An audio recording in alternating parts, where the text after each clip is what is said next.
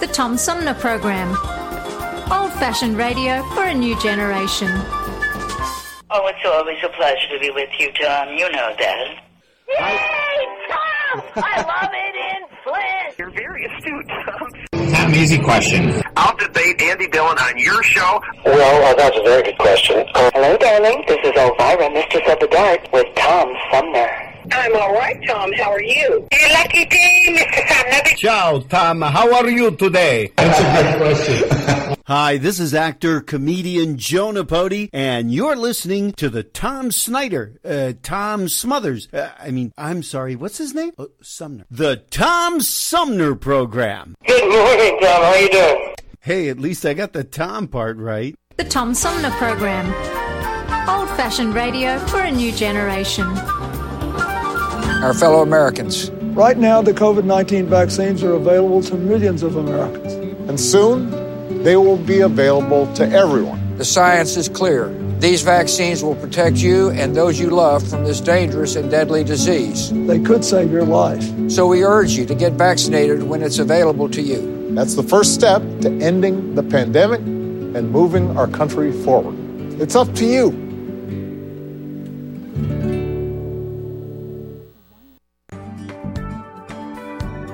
The Tom Sumner program is made possible with support from Seth David Radwell, a recent guest on the program and author of American Schism How the Two Enlightenments Hold the Secret to Healing Our Nation, released in July 2021.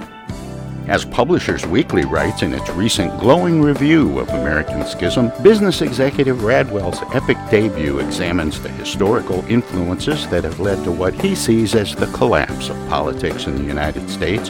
Seth Radwell makes the case that the current chasm between the American right and left can be traced back to the 18th century's Age of Enlightenment and the basic tenets of liberty, equality, and reason. American Schism provides a historical perspective that can help bridge current day divides.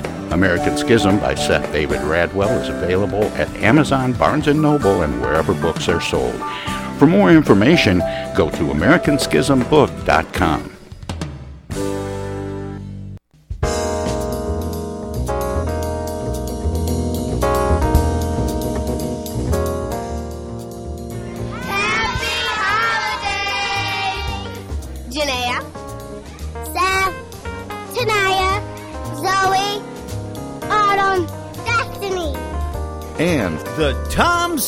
Sumner Program.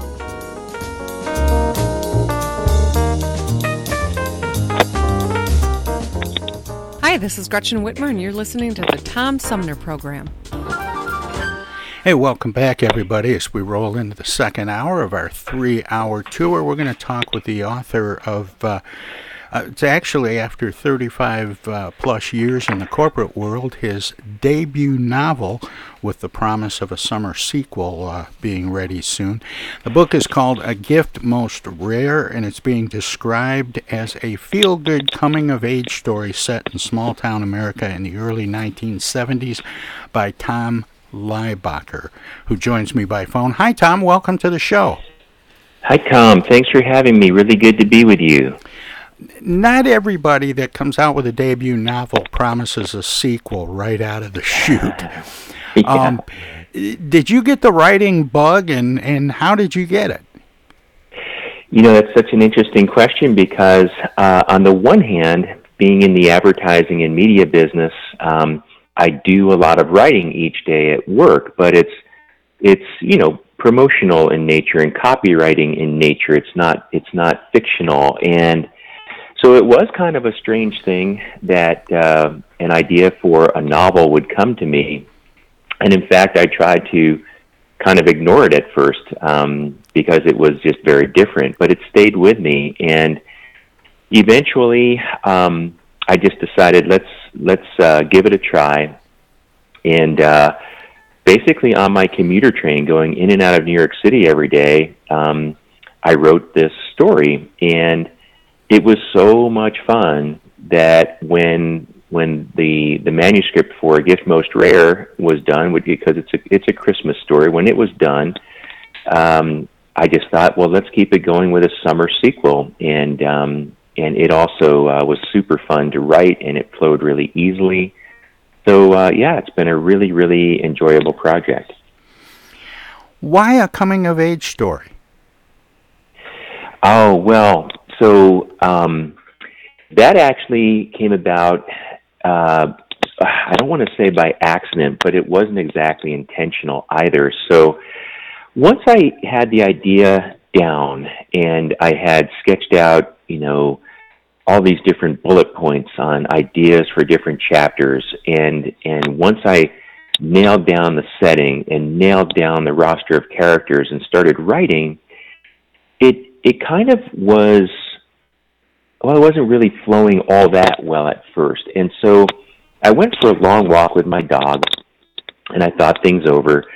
And I it occurred to me, you know, the main character is a middle school aged boy and um you know, those three years of my life at, you know, sixth, seventh, and eighth grade at Briarcliff Middle School were three of the best years of my life, and I still remember them vividly. And uh, I thought, you know, if if I go back and place this story in the early 1970s when I was in in that age group, I can just take my memories and perspectives and the the, the recall from those days and kind of subject uh, the main character and his group of buddies to the same kinds of thoughts and feelings and emotions and hopes and interests that, that we all were, were dealing with. Um, so that's how that happened. Um, it was like a big light bulb that went off in my head. And once I, I did that, um, things were really able to flow. And so that's, that's how it became a period piece. You know, it's in, it's interesting. I wonder, um, you know, part of uh, part of this story, as I understand it, is these uh, these these young people um, set out to to craft a it's it's called a God honoring Christmas gift for the whole community. Um, is that something that was was that an easier task for them to perform in that time period than it might be today? Well, uh, gosh, that's a, a really interesting question, also. Um, I mean, the times back then, I think were probably a little bit more simple, and perhaps our communities were maybe a little bit more close knit. We have so much more going on these days. Um, but you know, we're you know, Briarcliff Manor, um, uh, where I grew up and where I still live, is a very small town. Um, there's fewer than a hundred kids per grade in the in each you know in the schools. Uh, community's got about seven thousand people that live here. It's only about two miles wide, so it's still a very close knit um, place to live. But yeah, you know, back then things were a little simpler and so maybe it would have been easier to uh, to pull that off back then. Is is it both time and place maybe that made it seem more doable? Very possibly, yeah. You know, I think that that the times again were a little different, um, simpler. You know, we yeah, gosh, even now uh, in my in my adult years, I have so much happening every day, even on weekends that that you know it feels like you're going in in multiple different directions all at once and back then you know what what mattered most to us was you know your your close closest friends sports you know what what are we going to do? Is it football today? Is it is it uh basketball today? Is it is it is it baseball today? You know sports your friends eating food was always you know on our minds. Um, and then, you know, of course, in that age group, you know, that nerve wracking but exhilarating experience of beginning to get interested in girls and and trying to actually have intelligent, cohesive conversations with them. And um, so, yeah, again, things were were a little bit simpler back then. And, and you mentioned writing on the train. Mm-hmm. It, it, was that the best way for you to find time to write? How how do you find the time to write with all that you have going on? Yeah, I think the answer to that is definitely yes. Um, because, I mean, before pandemic, I don't go into the city every day anymore for work. Um, but before pandemic, every single day uh, since the day after I graduated college in the early '80s, uh, I would get on my train at Scarborough Station um, on the Hudson Line. Uh, it's about a 50 minute train ride on the express train into Grand Central. So essentially, um, that gave me, if you round up, uh, about two hours a day of uninterrupted writing time. And on the train, it's almost like a, a library on the commuter train. You know, most people, uh, you know, you don't talk out loud. Um, you know, you're not listening to music or something out loud. It's kind of quiet, and you can really, you know, focus your thoughts. And so that was was really, really um, an asset for me because all day long at work, it's go, go, go. And then once you get off the train, you know, you've got to get your workout in and, you know, you got to have time for dinner with your family. And then maybe there's a committee meeting or something going on, you know, in the community at night that you have to get to. You're, you know, volunteering someplace, whatever it might be. So those two hours a day uh, on the train were was where I would say 90% of the writing took place. That's just amazing because you know, for a lot of us, Tom, we we think of of authors as as you know going off to a cabin in the northeast woods and you know emerging several months later with a manuscript and this yeah. idea of trying to fit in the writing where you can each day is is is fascinating and and also what you said about outlining how important to your writing process was the outlining? Yeah, the the outlining was important because um, you know when you have an idea, you got to put it down on paper because I think I mean with me and I think most people, um, ideas can come and go, and if you don't capture them, you might lose them. But what was amazing um, was that you know the more I wrote, the more the story took on a life of its own. And so, although I started off with a, a, a list of about maybe eight or ten bullet points, just a sentence or even a sentence fragment that would capture the essence of a potential chapter, as I started to flesh those out, I'd be in the middle of, of, of writing a certain chapter, and then an idea for another chapter would come to me. So I'd stop and go back to my list of bullet points. I'd add another one with a little, you know, kernel of a thought uh, to remind me of of uh, what I was thinking for that potential chapter. And then I'd go back to writing, and the most amazing thing, you know, just continued to to happen. Uh, I I get new ideas for new chapters. The next thing I knew, I had maybe fifteen or sixteen bullet points on that list, and I thought, well, how much longer can this go on? How much farther can this go?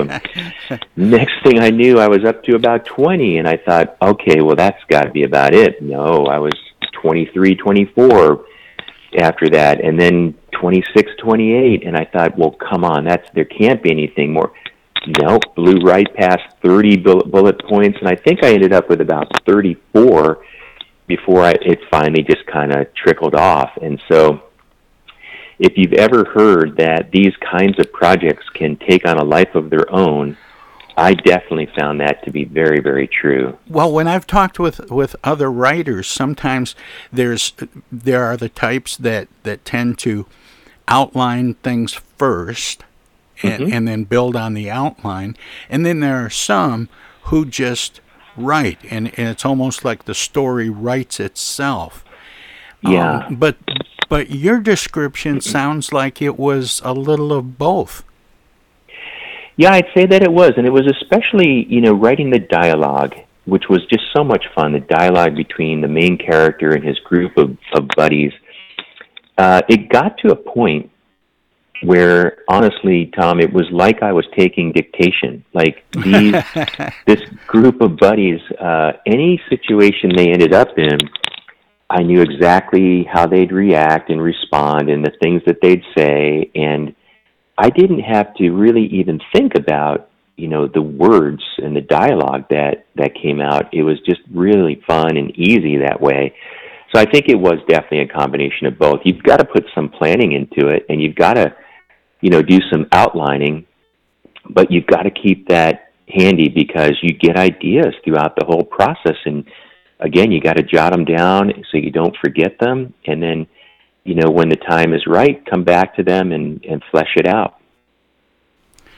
My guest is uh, Tom Leihbacher, and uh, the book is called, let me get this right, A Gift Most Rare, being described as a uh, Christmas feel good coming of age story set in small town America in the early 1970s. Tom, I have to take a short break here, but I want to talk to you some more about this book. Uh, can you stick around for a few minutes?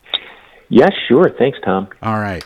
Um, if you're listening to us on 92.1 LPFM in Flint, we're going to let them squeeze a few words in or do whatever they do when we go to break. If you're streaming us, we have some messages as well. Everybody's doing a brand new dance now. Hi, this is Mark Farner, and you're listening to the Tom Sumner Program. I'm Julie Lopez with Crime Stoppers. Have you ever wondered what to do if you have information about a crime or the whereabouts of a felony fugitive and you want the police to know but you need to remain anonymous? Well, here's what you can do. You can go to p3tips.com or download the mobile app. You can go to Crime Stoppers of Flint and Genesee County's Facebook page and click on the Leave an Anonymous Tip tab, or you can call 1 800 422 jail. All methods are anonymous, and if your help leads to a felony arrest, you may be eligible for a cash reward. Remember, your voice matters. While we've been staying safe at home, scientists have been on a journey. The destination? A COVID 19 vaccine. This journey began decades ago with research into other coronaviruses.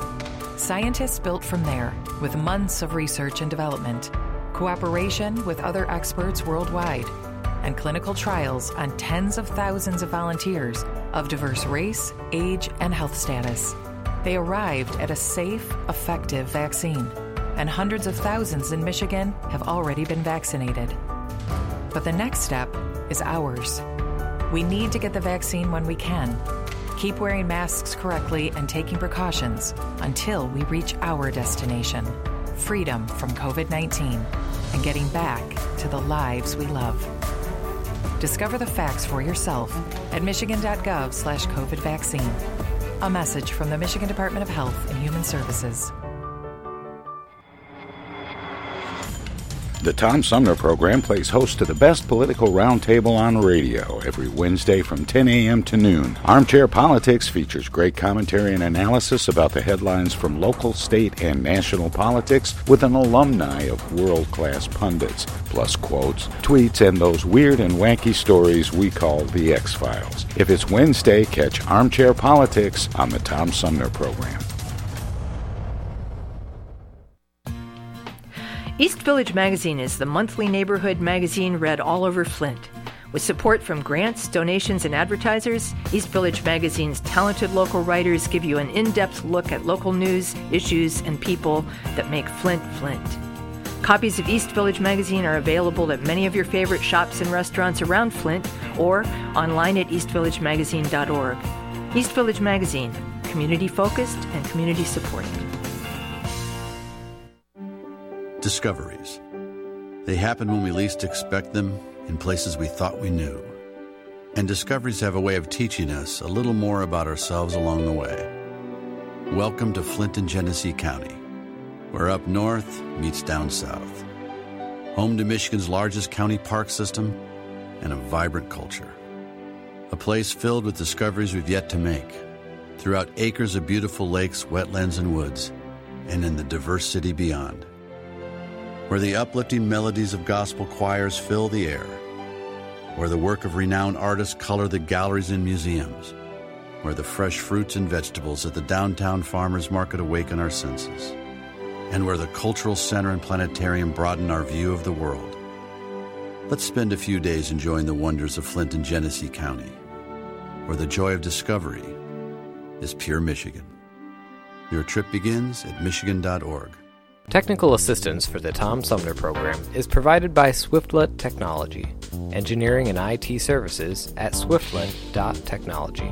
I know of a place where you never get harmed. A magical place with magical charms. Indoors, indoors, indoors.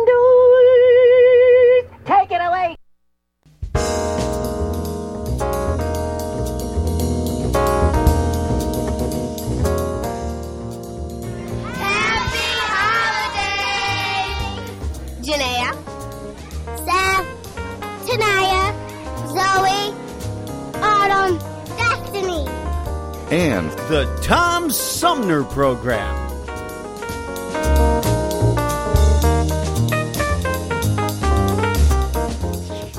Hi, this is Deb Cherry, Genesee County Treasurer, and you're listening to the Tom Sumner Radio Show.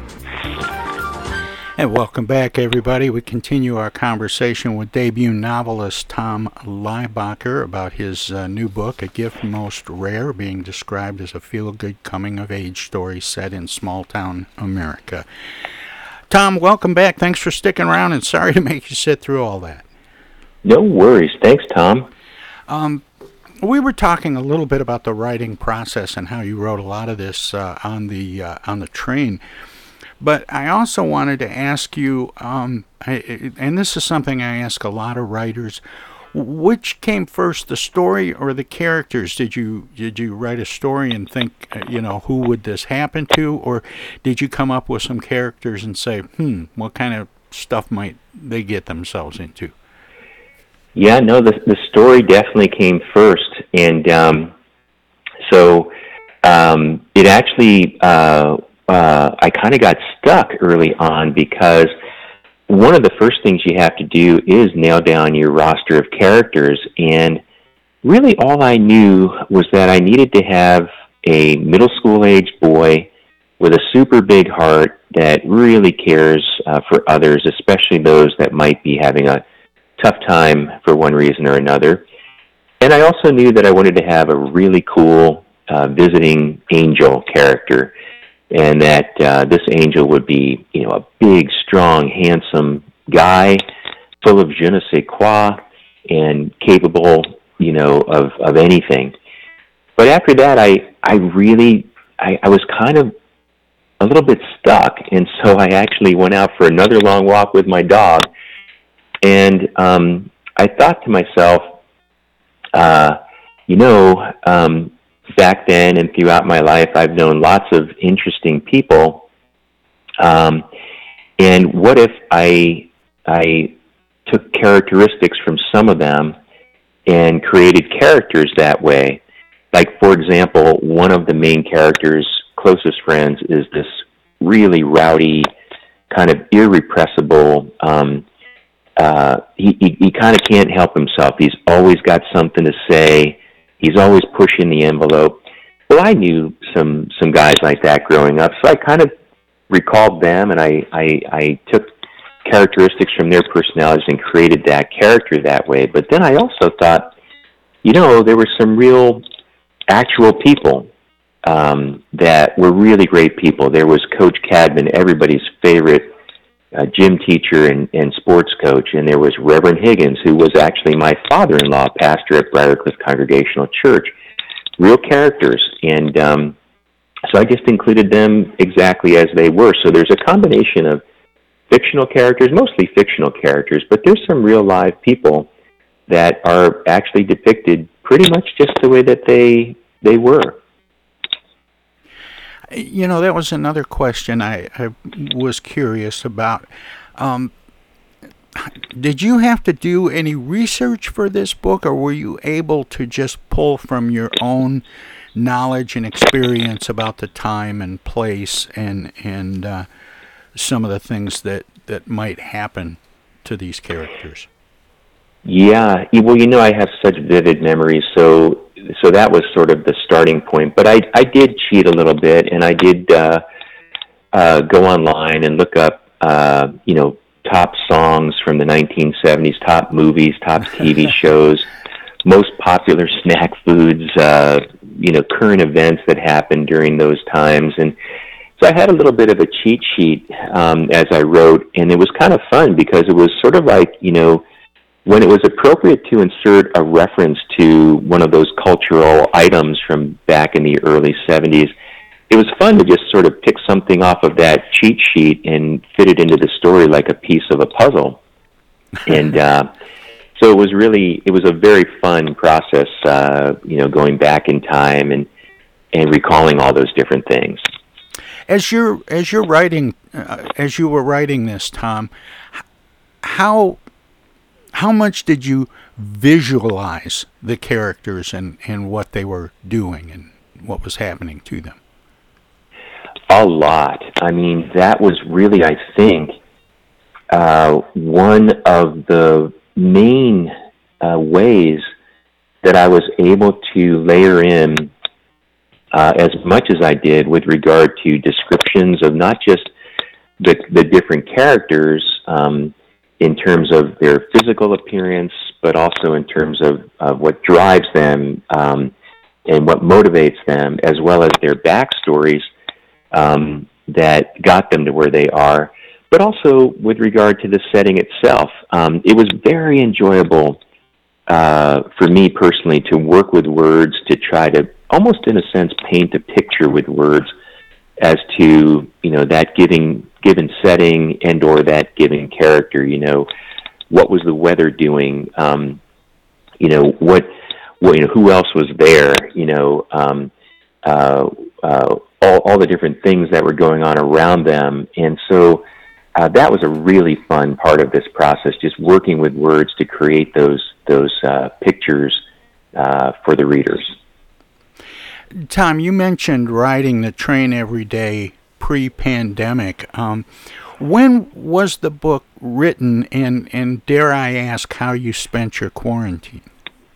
Oh yeah, well, I, gosh, quarantine. I, uh, boy, I tell you, on on the one hand, it seems like it was a long time ago. On the other hand, you know, boy, that was an awfully strange and difficult thing. Um, you know, talking to uh, my son and his wife by phone as opposed to going to see them for a little while there. That was tough. My wife and I just, you know, just the two of us staying in the house, not seeing our friends.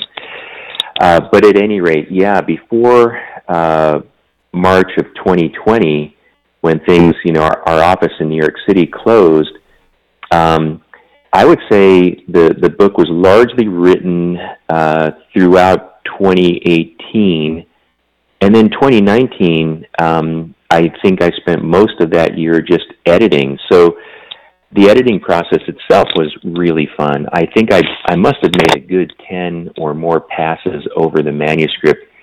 You know, one might have been working on pacing, another might have been working on dialogue, another might have been working on this thing that's called show don't tell, which is sort of a writing standard where you're you're not supposed to just tell the story, you're supposed to describe what's happening so that the reader can picture it for themselves. And and um, so there's all these different things that you have to be mindful of.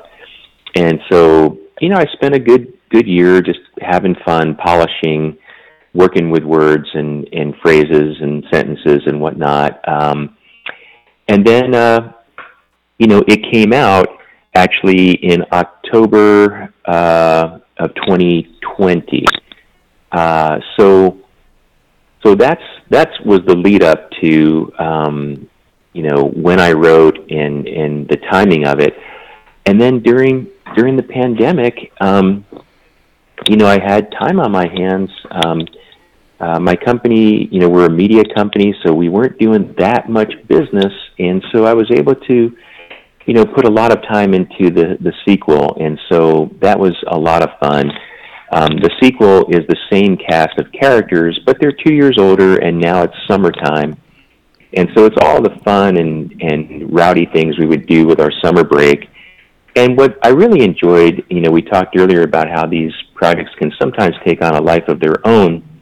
It was not intentional when I started writing the summer sequel uh, to uh, in, insert an anti-bullying message, but that's what came out of it. And so I was really happy for that um, because this really cool uh, anti-bullying theme began to emerge, and uh, I began to work with it.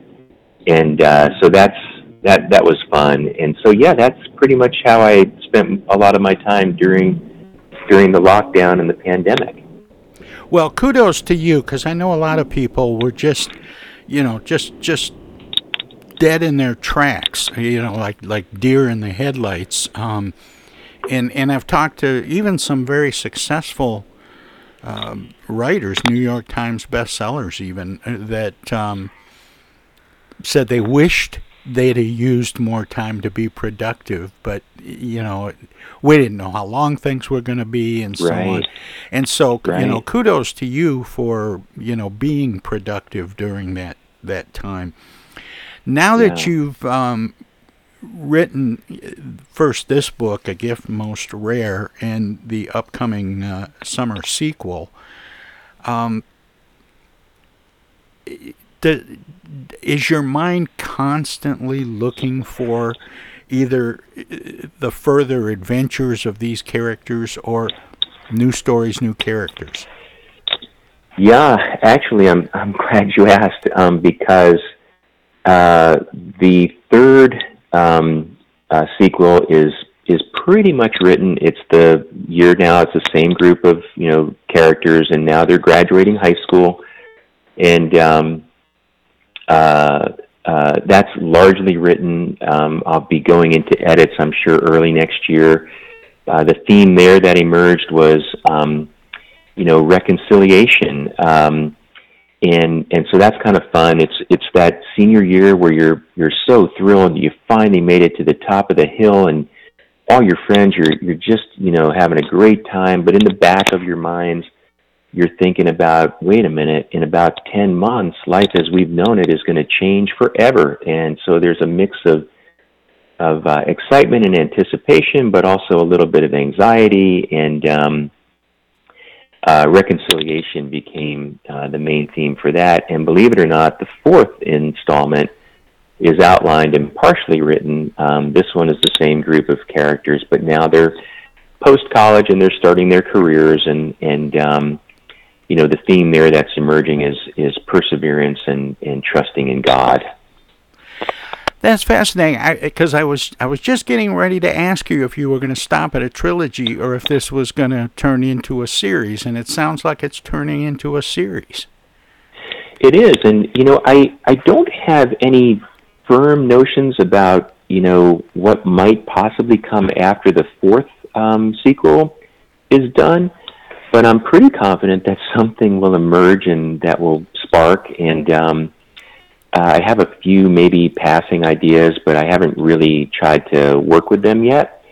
Um, so yeah, it's it's just so much fun. I I I I really really enjoy when I can just sit down and write, and it's kind of an interesting thing because um, you know uh, I know that that sometimes. Um, uh, that's a bit of a struggle for people. You know, there's maybe this thing they call writer's block, or or maybe uh, you know uh, they just can't uh, put the time, you know, get the time to to sit down and write. But for me, um, it was always sort of the opposite. There was there was really kind of nothing that I could have been doing when I couldn't have actually honestly said, "Gee, I wish I was home writing."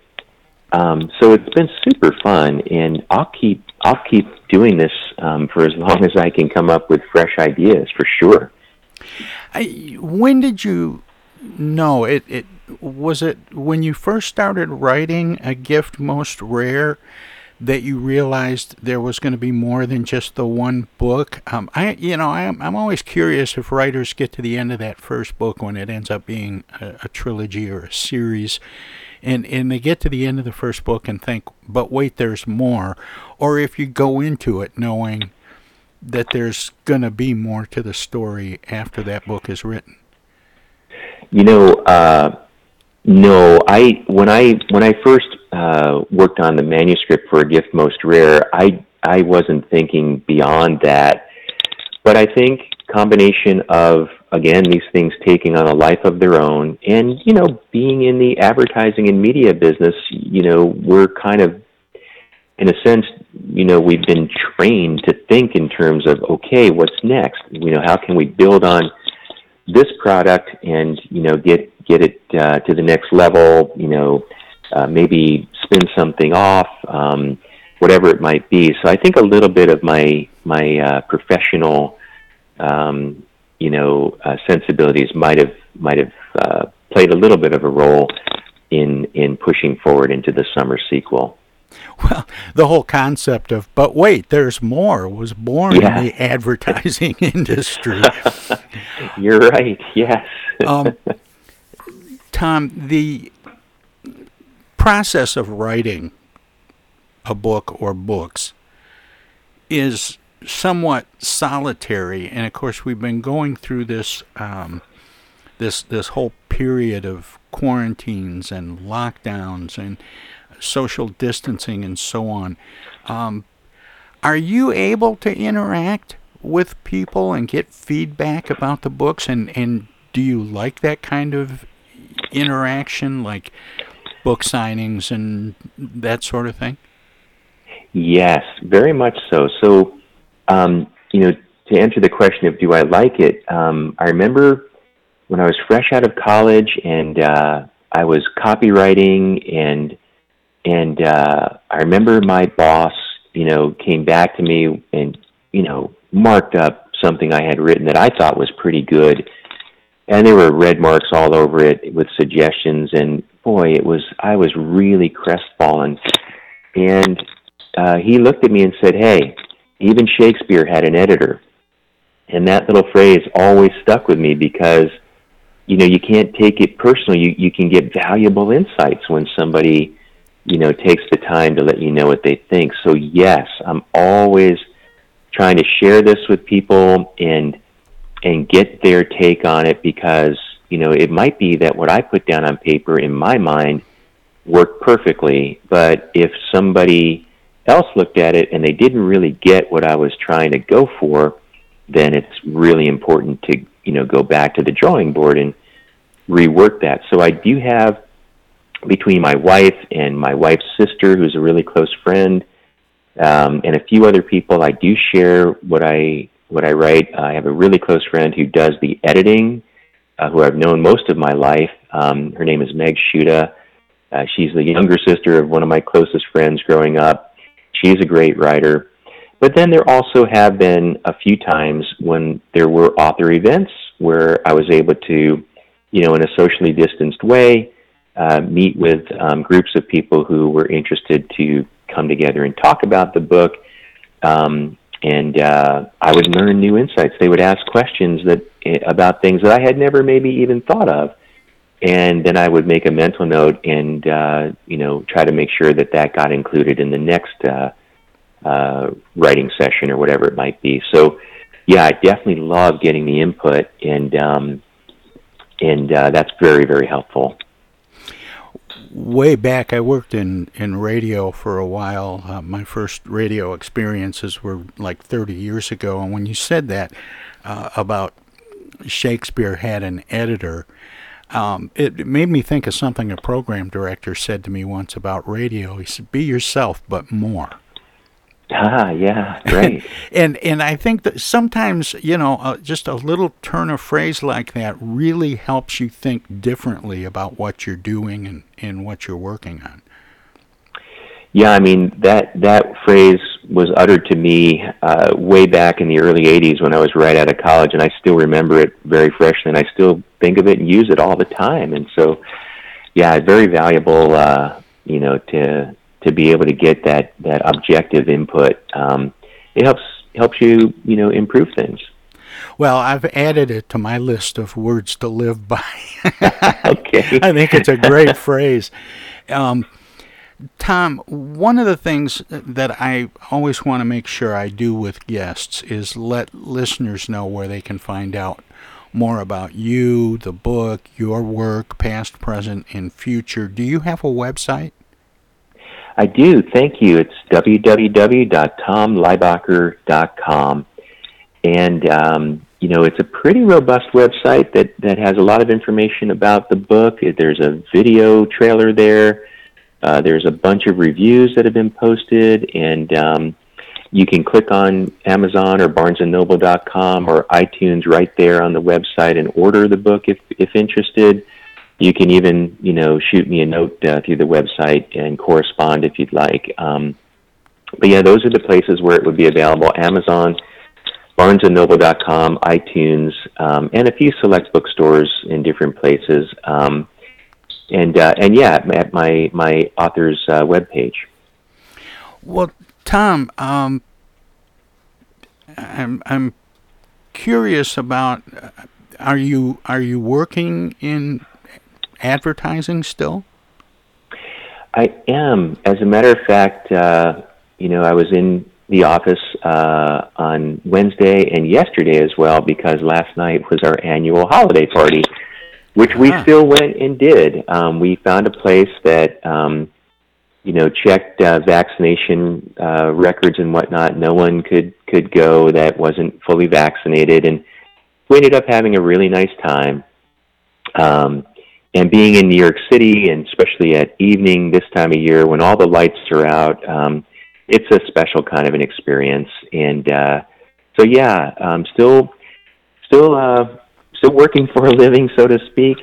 Um, and uh, uh, you know, we're we're we're hopeful that that life will begin to get a little closer to normal in terms of being in the office uh, at some point early next year. Um, it's an interesting thing because we all love being with each other because you get that camaraderie and you exchange ideas and and uh, there's there's a lot of like synergy there.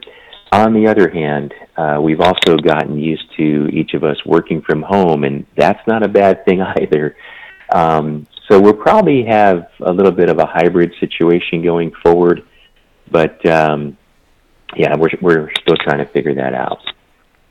Well, I know that I really enjoy remote working. I have a small studio in my home, which I started a couple of months before the uh, pandemic, and I thought I was going to be so unusual. And then a few weeks later, everybody was working from home, and it wasn't all that unusual anymore. But uh, Yeah. I, I enjoy it. But like you, I, I miss. Uh, the camaraderie and being around other people and coworkers. Yeah. and and so on. So I'm I'm uh, hopeful, as are you, that things will get much more back to normal in the, in Yeah. the near future. Tom, thanks so much for spending time with me uh, this morning. The book, again, is called A Gift Most Rare. It's uh, a debut no- novel from, I guest, Tom Leihbacher, and uh, promises uh, a um, a little, a slightly different look at Christmas in in a feel good coming of age story set in small town America in the early 1970s. So, Tom, thanks so much, and uh, keep up the good work. Thank you, Tom. It was great being with you. Really appreciate it, and uh, best of the holidays to you. Take care. Okay, take care. If you're listening to us on WFOV, our Voices Radio 92.1 LPFM in Flint, they are a broadcast service of the Flint Odyssey House Spectacle Productions and uh, my friend Paul Herring. And we're going to let them squeeze a few words in or do whatever they do when we go to break. If you're uh, streaming us at tomsumnerprogram.com, we have some messages as well, so don't touch that dial, don't click that mouse. We'll have more of the Tom Sumner program straight ahead. We wish you a Merry Christmas from the Tom Sumner Show.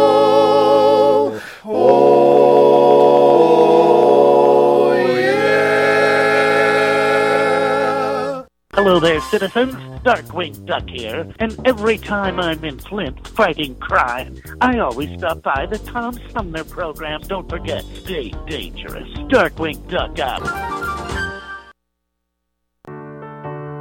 While we've been staying safe at home, scientists have been on a journey. The destination?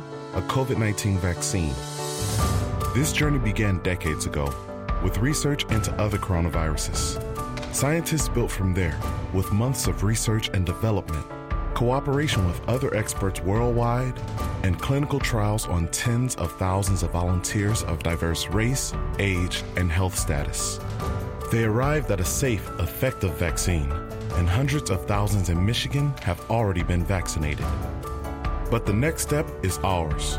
We need to get the vaccine when we can, keep wearing masks correctly, and taking precautions until we reach our destination freedom from COVID 19 and getting back to the lives we love. Discover the facts for yourself at michigan.gov slash COVID vaccine. A message from the Michigan Department of Health and Human Services. Say, objection. I object. I object to that, Your Honor. Oh, Hi, Mom. What's up? Dana, what are you doing? Oh, you know, just um, Attorney General stuff. Listen, I have a legal question. What is it, Mom? I just got a call from the water company. Apparently, your father has not been paying the bill. I guess they're going to turn the water off because we owe more than a thousand dollars now. Can you believe it? Actually, I can't. So listen, we just have to send them $200 in edible arrangements gift cards, and that will keep the water on. Now, here's the legal question What is the website for edible arrangements? Mom, it's an imposter scam. Imposter scam. Is that .com or .edu? No, the call was a scam. Scammers will pretend to be a government agency or a utility company or someone else you might do business with. A big red flag is if they tell you that you can pay them using gift cards. So, when in doubt, ask for the information to be sent to you in writing. And never give a caller or someone you don't know your personal information or your money. If you do suspect an imposter scam, report it to my office at mi.gov slash agcomplaints.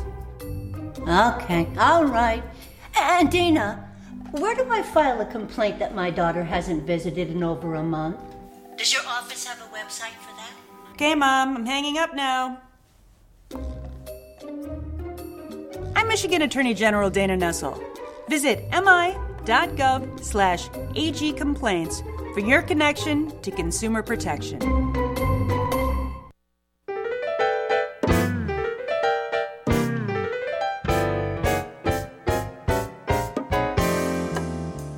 Tom Sumner program has hosted live candidate forums for local, state, and national offices at bars, restaurants, coffee shops, and colleges. Armchair Politics has gone to Lansing, Frankenmuth, Birch Run, and Hell. Hell, Michigan, that is. We've done shows all the way to the Mighty Mac and back to the bricks. We've done remotes from a baseball stadium in Lansing, a grocery store opening in Flint, and from a moving train. We'd like you to tell us where to go next. You can write to us at TomSumnerProgram.com, call us at 810-339-8255, or contact us on Facebook. This is your chance to tell the Tom Sumner Program where to go.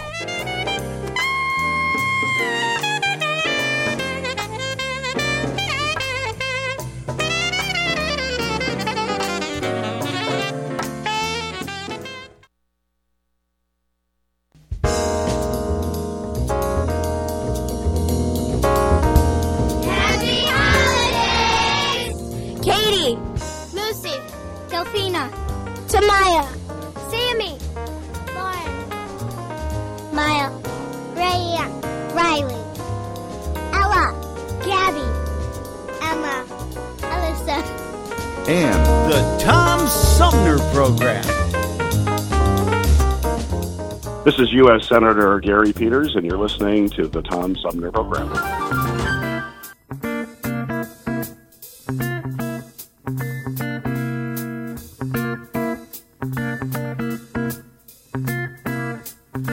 Sleigh bells ring, are you listening? In the lane, snow is glistening. A beautiful sight, we're happy tonight, walking in a winter wonderland. On the stay is the new bird. He sings a love song as we go along, walking in a winter wonderland. In the meadow we can build a snowman, then pretend that he is Parson Brown. He'll say, Are you married? We'll say, No, man, but you can do the job when you're in town. Later on, we'll conspire as we dream face unafraid the plans that we've made, walking in a winter wonderland. Just hear those sleigh bells jingling, ring ting tingling too. Come on, it's lovely weather for a sleigh ride together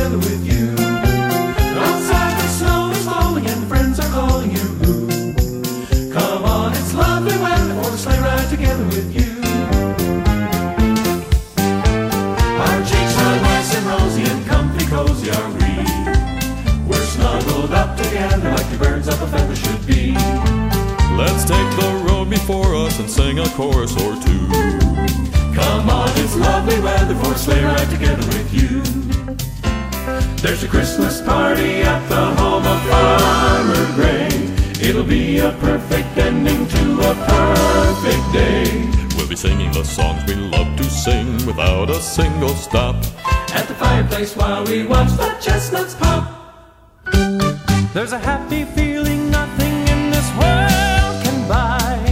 pass around the coffee and the pumpkin pie, It'll nearly be like a picture print by Currier and Ives. These things are the wonderful things we remember all through our lives.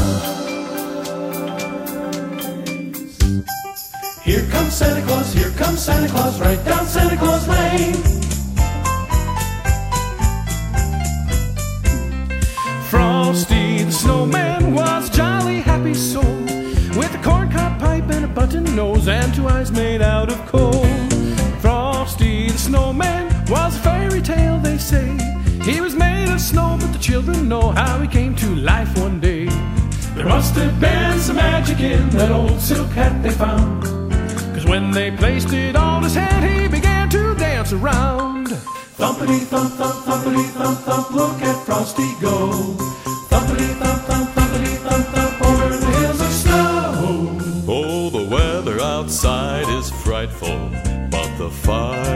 So delightful. And since we've no place to go, let it snow, let it snow, let it snow. Oh, it doesn't show signs of stopping. I brought some corn for popping. The lights are turned way down low. Let it snow. Let it snow. Let it snow. Let it blister and bluster and blow. Let it snow. Let it snow.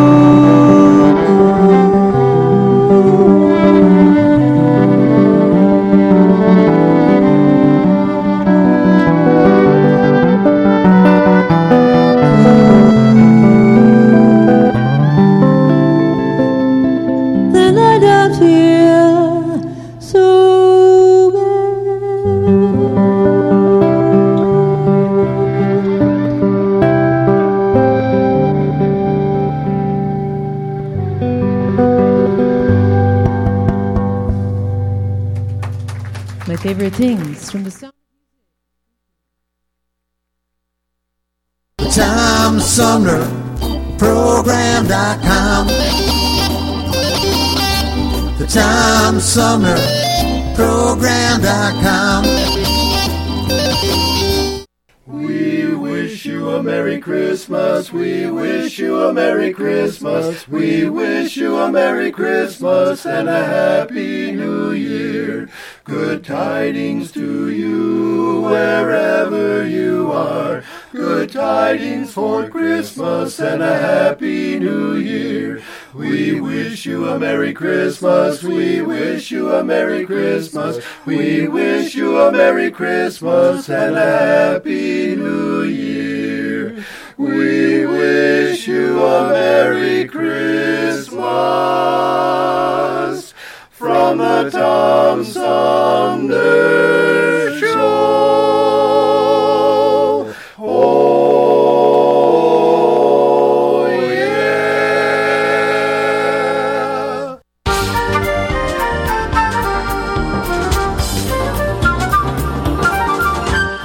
Alexander Zonjic, don't touch that dial. You're listening to Tom Sumner.